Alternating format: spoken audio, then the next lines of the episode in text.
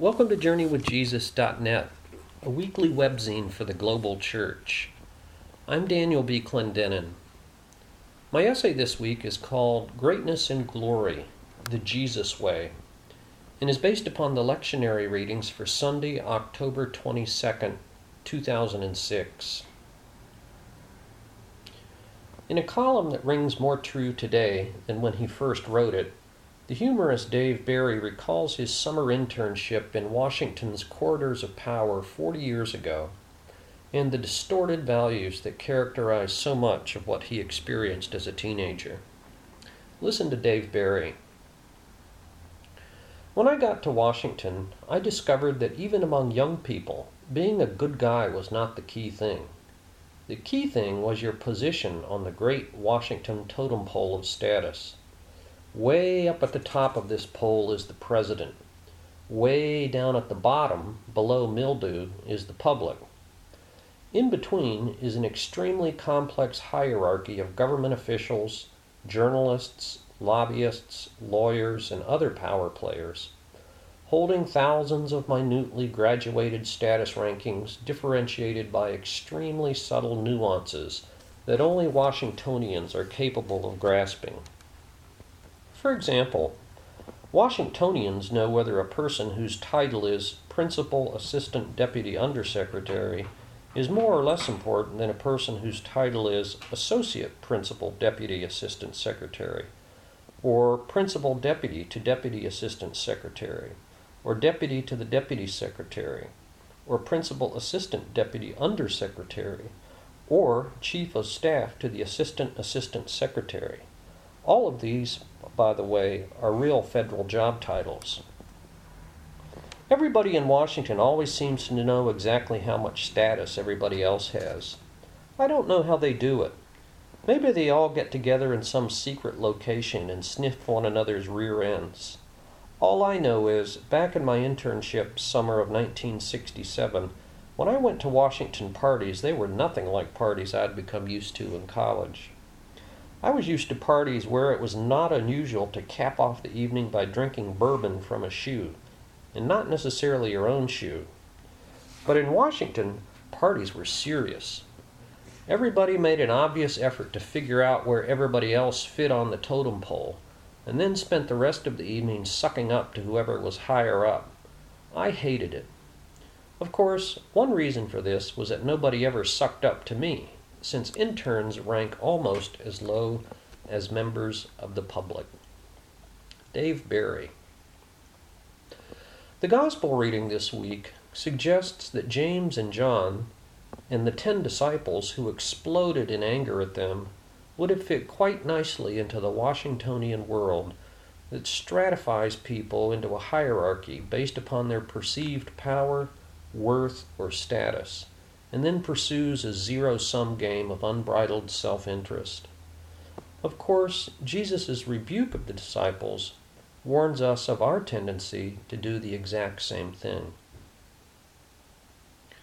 In the book of Mark, three different times Jesus warns his twelve disciples about his destiny at the hands of political powers and raucous mobs in Jerusalem.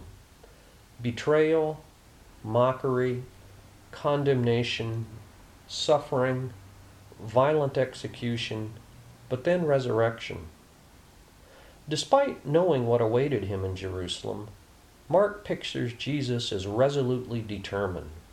We read in Mark 9:32, "They were on the road going up to Jerusalem, and Jesus was walking ahead of them.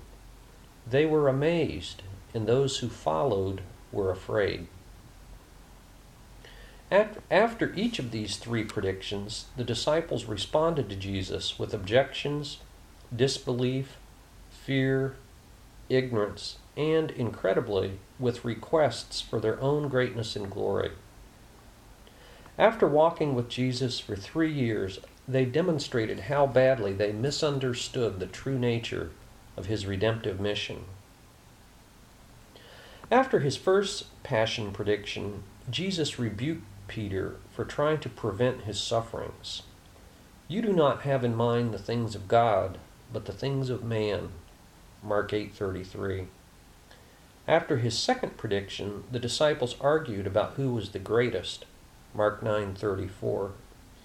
And after the third prediction, the gospel for this week, in a power grab of remarkable audacity, presumption, and exaggerated self-importance, James and John ask Jesus to do for us whatever we ask. Let one of us sit at your right and the other at your left in your glory. Mark 10:37. The other 10 disciples then implicated their own selves by indignantly protesting, fearing that the two sons of Zebedee might gain some advantage over them. Matthew's account of this story includes a telling detail that it was the mother of James and John who made this brazen request. Matthew 20, verses 20 to 28. In response, Jesus drew an ironic comparison. Their request for greatness, glory, and power, he said, mimicked the petty Roman overlords who oppressed the Jews with taxes, who exploited them, and who would execute Jesus in a very few days. You know that those who are regarded as rulers of the Gentiles lord it over them, said Jesus, and their high officials exercise authority over them. But not so with you. These political powermongers whom the disciples imitated were the same people they no doubt despised and resented. As he so often did, Jesus reversed and subverted this pattern of human behavior. Not the domineering spirit of political power, not schemes to control and subjugate people for your own advantage, not, not the narcissistic grasp for glory, Jesus said, but the sacrificial will to serve characterizes human greatness. Whoever wants to become great among you must be your servant and whoever wants to be first must be slave of all. For the Son of Man did not come to be served, but to serve, and to give his life as a ransom for many. Mark 10:45. A ransom liberates someone at the payment of a price. In secular antiquity, for example, a prisoner of war or a slave could be redeemed by paying a ransom price. In the Hebrew Old Testament, the kofar is a sum of money paid for release and reconciliation, as in Yom Kippur, the Day of Atonement. As a constellation of interpretations emerged to understand just who Jesus was and what he did, central to them all was this idea of ransom. The conviction of early believers that Jesus was not a hapless victim, not a failed sage who overplayed his hand, and not a rabble rouser crushed by Rome, but instead one who offered himself to God to redeem humanity. The Old Testament reading for this week provided early Christians, most all of whom were Jews, with the classical text for confessing Jesus as a ransom for many. Listen to Isaiah 53, verses 4 to 12.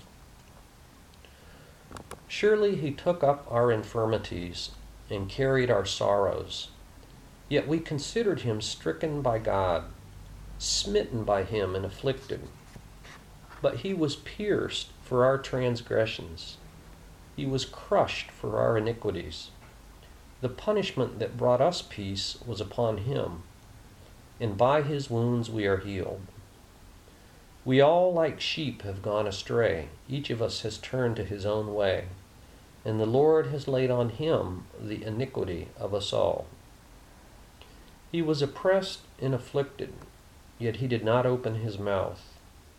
He was led like a lamb to the slaughter, and as a sheep before her shearers is silent, so he did not open his mouth. By oppression and judgment he was taken away. And who can speak of his descendants? For he was cut off from the land of the living. For the transgression of my people he was stricken.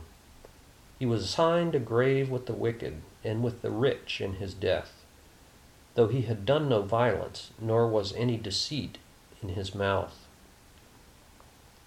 Yet it was the Lord's will to crush him and cause him to suffer.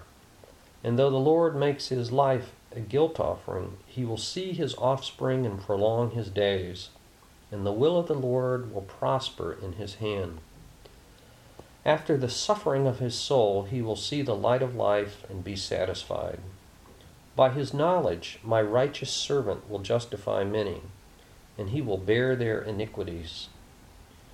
Therefore, I will give him a portion among the great, and he will divide the spoils with the strong because he poured out his life unto death and was numbered with the transgressors. For he bore the sin of many and made intercession for the transgressors. Luther called this a quote unquote marvelous exchange.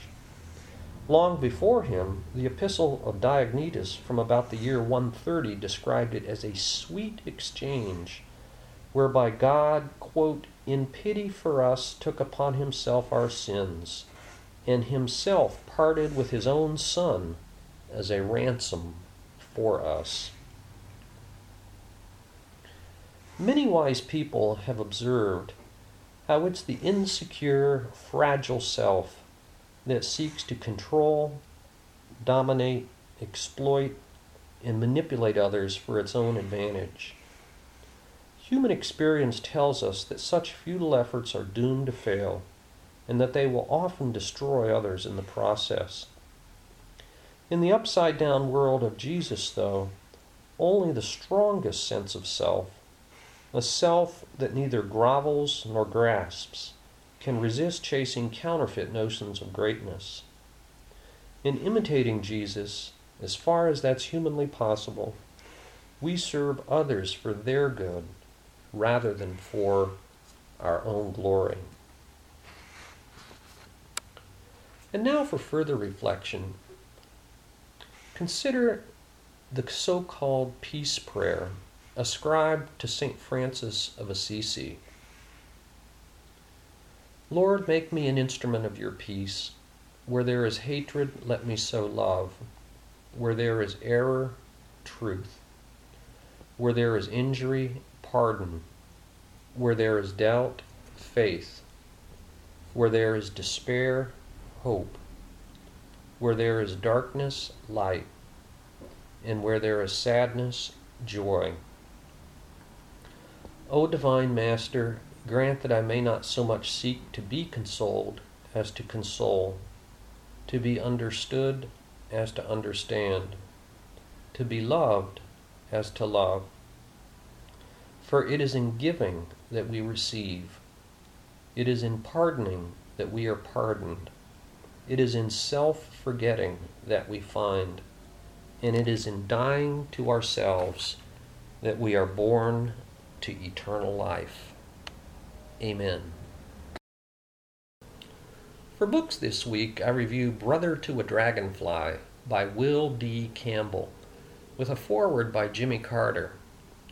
This book was published by Continuum Press in New York, first in 1977, and later a 25th anniversary edition. But my copy comes from the year 2006, 268 pages. If you were raised in the South as I was, if you have an interest in the civil rights movement, or want to enjoy one of the most irreverent Christian curmudgeons ever to irritate the church, then read Will Campbell. Campbell was born and raised in the rural and very deep south of Mississippi, ordained by family members at a local Baptist church when he was 17. and a delightfully improbable life, he played a central role as an activist and agitator on behalf of African Americans. But to leave it at that would badly misrepresent him. After the World War II, Campbell studied at Tulane, Wake Forest, and Yale. He served as director of religious life at the University of Mississippi, but left after two years because his controversial views attracted death threats. Then he then did a stint for the National Council of Churches, where he worked with most of the civil rights luminaries. In 1957, for example, Campbell was, Campbell was one of four people who escorted the nine black students who integrated Little Rock Central High School. and he was the only white person to attend the founding of the Southern Christian Leadership Conference by the Reverend Martin Luther King Jr. So, how did he come to sip whiskey with the KKK and get hate mail from the left? Campbell came to distrust all movements and institutions, especially the church. He once referred to television preachers as liars, frauds, and electronic soul molesters. He dismissed all politics as impotent. It was less than Christian, he realized, to agitate for the oppressed, but to hate the oppressor. No, one could not preach what Luther called a fictitious grace. God loves the redneck Klansman as well as the disinherited blacks. For the most part, Brother to a Dragonfly tells the story of Campbell's deep love for his brother Joe, and how the latter's tragic demise to alcohol, drugs, and domestic violence led to his premature death. But it was through Joe and an overtly pagan family friend that Campbell had a conversion later in his life. Without realizing it, he recalls, his 20 years of ministry had become one of what he called, quote unquote, liberal sophistication. End quote. There was all the difference in the world, he came to realize, between being a doctrinaire social activist, however laudable, and a follower of Jesus. The key I came to understand the nature of tragedy, he writes, and one who understands the nature of tragedy can never take sides. Christian renegade preacher, author of 20 books and plays, farmer, country musician, friend of Thomas Merton, Waylon Jennings, and Kris Kristofferson, and certainly an agent provocateur, Will Campbell loves a good chew of tobacco and will strike many as enigmatic. Not everyone will appreciate his rapier wit. But PBS profiled him in their documentary entitled God's Will in 2000, President Clinton honored him with a National Endowment for the Humanities Medal. And the book under review, Brother to a Dragonfly, has won numerous literary awards. Will Campbell, Brother to a Dragonfly. For film this week, I reviewed Tsotsi from the year 2005, a South African film in Zulu, Xhosa, and Afrikaans with English subtitles. The Soweto gang leader Tsotsi, which means literally thug, appears to be a hoodlum without a conscience. The film begins with his gang's murder of a subway rider, a brutal beating of his colleague in crime who dared to raise issues of morality, and then a carjacking Tsotsi crashes the new car and finds a newborn baby in the back seat. This film won an Oscar for Best Foreign Film, but just at this early point in the film, I believe that the plot becomes entirely predictable. We know that the little baby will humanize Tsotsi. He does. And that the little baby will be returned safely to his parents. He is. So, the film really hinges on Tsotsi's character development and road to redemption. I also thought the film ended somewhat ambiguously, as perhaps it had to, with Tsotsi's arrest. Director Gavin Hood clearly intends not only to tell a personal story, but also to comment on the horrendous socioeconomic inequalities in the post apartheid South African townships that contributed to Tsotsi's life as a criminal. Tsotsi from the year 2005, a wonderful South African film. Finally, for this week, we've posted a prayer by the Danish philosopher Soren Kierkegaard. Kierkegaard lived from 1813 to 1855. O Lord, calm the waves of this heart, calm its tempests. Calm yourself, O my soul, so that the divine can act in you. calm yourself, O my soul, so that God is able to repose in you, so that his peace may cover you. Yes, Father in heaven, often we have found that the world cannot give us peace. Oh, but make us feel that you are able to give us peace. Let us know the truth of your promise that the whole world may not be able to take away your peace. Thank you for joining JourneyWithJesus.net for Sunday, October 22nd, 2006. I'm Daniel B. Clendenin.